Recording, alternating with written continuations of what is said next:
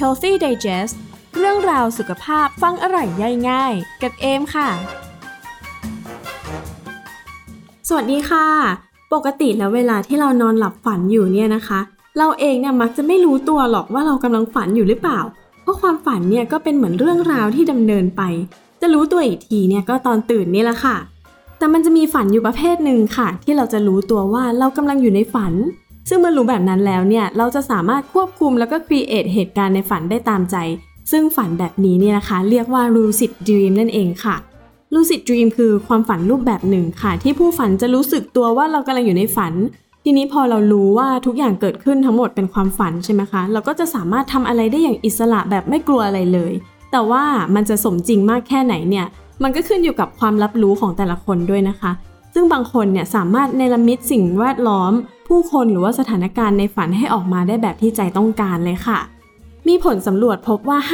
55%ของประชากรโลกค่ะ เคยมีประสบการณ์ฝันแบบ lucid dream อย่างน้อยหนึ่งครั้งในชีวิต ซึ่งส่วนใหญ่เนี่ยก็บอกตรงกันค่ะว่าการฝันแบบนี้เนี่ยนับเป็นประสบการณ์ที่ยอดเยี่ยม แล้วก็ยังอยากมีประสบการณ์แบบนี้อยู่เรื่อยๆ นะคะเชื่อไหมคะว่าคนดังระดับโลกอย่างซัลวาดอร์ดาลีนะคะ ที่เป็นศิลปิน surrealism ชื่อดังที่หลายคนอาจจะเคยเห็นภาพของเขานะคะ เป็นภาพนาฬิกาละลาย หรือว่าเป็นภาพที่มันเกินจริงมากๆ ไอเดียของเขาเนี่ยมาจากการฝันแบบ lucid dream นะคะ เอามาสร้างเป็นผลงานเจ๋งๆ มากมายเลยค่ะ หรือจะเป็นเซอร์พอลแมคคาร์ทนีย์นะคะ ซึ่งเป็นคนที่แต่งเพลง Let It Be ของ The Beatles เนี่ยเขาก็ได้แรงบันดาลใจมาจากความฝันค่ะ ซึ่งตอนนั้นเนี่ยเซอร์พอลแมคคาร์ทนีย์เนี่ยเขาฝันถึงแม่ของเขาที่ชื่อแมรี่นะคะ ซึ่งแมรี่เนี่ยได้ตายไปตั้งแต่ตอนเขาอายุ 14 ค่ะ โดยที่เขาฝันว่าแมรี่เนี่ยมาบอกให้เขารู้สึกอุ่นใจนะคะ แล้วก็พูดว่า Let It Be ค่ะ พอตื่นขึ้นมาเนี่ยเขาก็เลยเริ่มเขียนเพลง Let It Be กลายเป็นเพลงที่ฮิตตลอดการมาจนถึงทุกวันนี้เลยนั่นเองค่ะ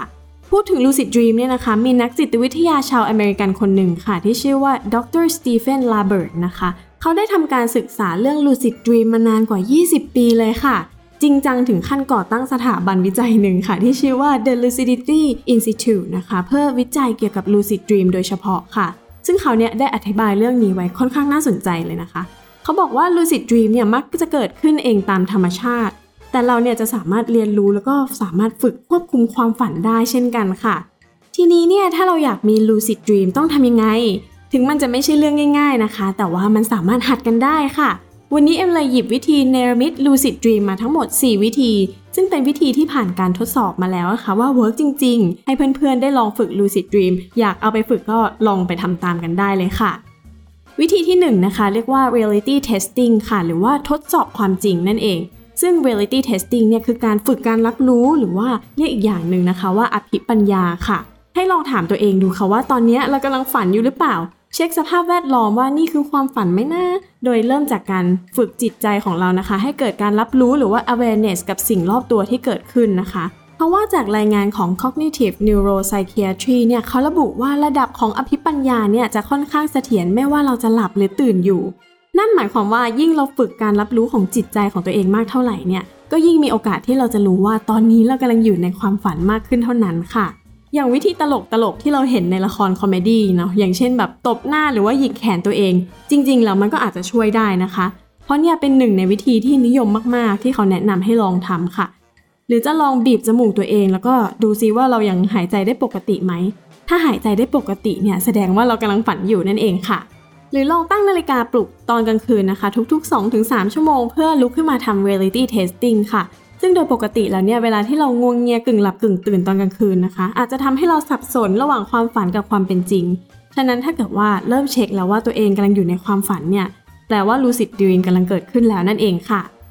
วิธีที่ 2 นะคะ ชื่อว่า wake back to bed ค่ะ หรือว่าเลือกเวลาในการตื่น ต้องอธิบายให้ฟังก่อนค่ะว่า โดยปกติแล้วเนี่ยไซเคิลการนอนของเราจะแบ่งเป็น 2 แบบ นั่นก็คือ REM กับ non REM นะคะ ซึ่ง REM เนี่ยมันย่อมาจาก Rapid Eye Movement นะคะ เป็นช่วงเวลาที่เรานอนกรอกตาไปมา แล้วก็วงจรกล้ามเนื้อต่างๆเนี่ยจะหยุดทำงานทั้งหมด ยกเว้นหัวใจกับบังลม แล้วก็กล้ามเนื้อตารวมถึงกล้ามเนื้อเรียบด้วยนะคะ แล้วก็มักจะเป็นช่วงเวลาที่เราฝันเป็นเรื่องเป็นราวค่ะ ส่วน non REM เนี่ยคือช่วงการนอนหลับตื้นไปจนถึงหลับลึกนะคะ ซึ่งตลอดทั้งคืนเนี่ยก็จะมีแบ่งเป็น 2 ช่วงก็คือ non REM กับ REM สลับกันไปนั่นเองค่ะ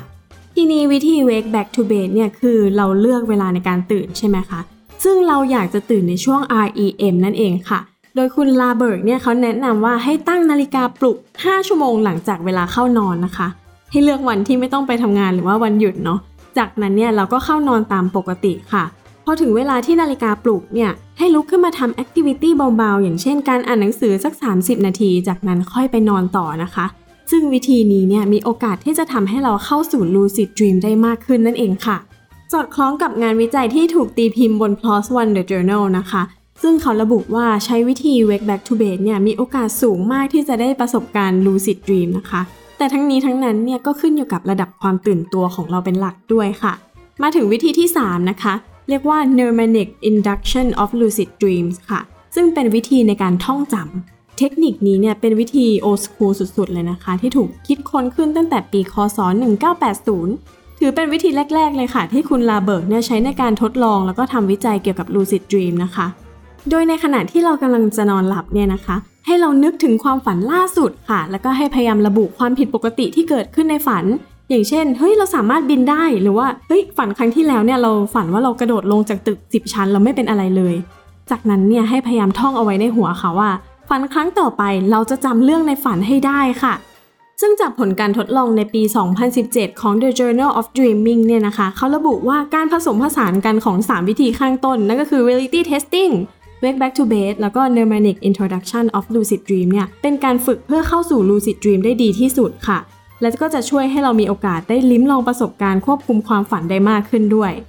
มาถึงวิธีที่ 4 แล้วนะคะ วิธีสุดท้ายค่ะ นั่นก็คือ dream diary ค่ะ หรือว่าเขียน diary ความฝันนั่นเอง เพราะการจดเรื่องราวความฝันลงใน diary เนี่ยจะทำให้เราจำความฝันแต่ละครั้งได้ชัดเจนมากขึ้นค่ะ แล้วก็เป็นการเพิ่มการรับรู้ระหว่างที่เราฝันได้ด้วย เพราะว่าปกติเนี่ยเวลาตื่นมาเราก็จะลืมความฝันไปง่าย ๆ ใช่ไหมคะแต่การจดบันทึกความฝันเนี่ยจะเป็นการทบทวนรายละเอียดเรื่องราวในฝัน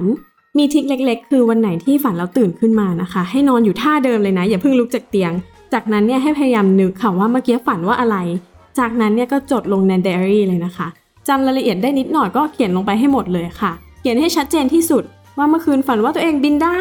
แล้วก็บินไปที่ทำงานนะคะ ลมแรงฝุ่นเยอะมากรู้สึกแสบตา แล้วก็โผล่มาที่ออฟฟิศเจอเพื่อนคนนี้ใส่เสื้อสีแดง เขียนให้ละเอียดเลยค่ะ แล้วก็ลองกลับไปอ่านไดอารี่ความฝันของตัวเองบ่อยๆนะคะ ริคนี้เนี่ยจะเป็นการฝึกให้สมองส่วนที่มีสติมาเชื่อมโยงกับส่วนที่ไม่มีสติระหว่างที่เราฝันค่ะ เป็นการฝึกให้เราสามารถควบคุมเรื่องราวในฝัน ไม่ว่าจะเป็นสภาพแวดล้อมตัวละครในฝัน หรือแม้แต่เหตุการณ์ในฝันนะคะ คล้ายๆ กับในหนังเรื่อง Inception อะไรแบบนั้นเลยค่ะ นอกจากการฝึก Lucid Dream เนี่ยจะเป็นการลองฝึกเพื่อความสนุกแล้วนะคะ เชื่อไหมคะว่าเทคนิค Lucid Dream เนี่ยยังถูกนำไปใช้ในการบำบัดผู้ที่มีความเครียดหลังจากเหตุการณ์สะเทือนใจนะคะ แล้วก็รวมถึงบำบัดโรควิตกกังวลด้วยเหมือนกันค่ะ ซึ่งหลายคนเนี่ยเขาเคลมว่าการควบคุมความฝันจะช่วยให้เขาสามารถเผชิญหน้ากับสถานการณ์ที่เป็นสาเหตุของความวิตกกังวลได้นั่นเองค่ะ เอาเป็นว่าใครที่อยากลองเปิดประสบการณ์ใหม่ๆ ดูก็สามารถเอาไปทดลองทำตามกันดูได้นะคะสำหรับ Healthy Digest ตอนต่อไปจะเป็นเรื่องราวเกี่ยวกับอะไร อย่าลืมติดตามได้ทาง YouTube Channel ของ Health Addict Spotify Apple Podcast และ Google Podcast ด้วยนะคะ สำหรับวันนี้เอมและ Healthy Digest ขอตัวลาไปก่อน สวัสดีค่ะ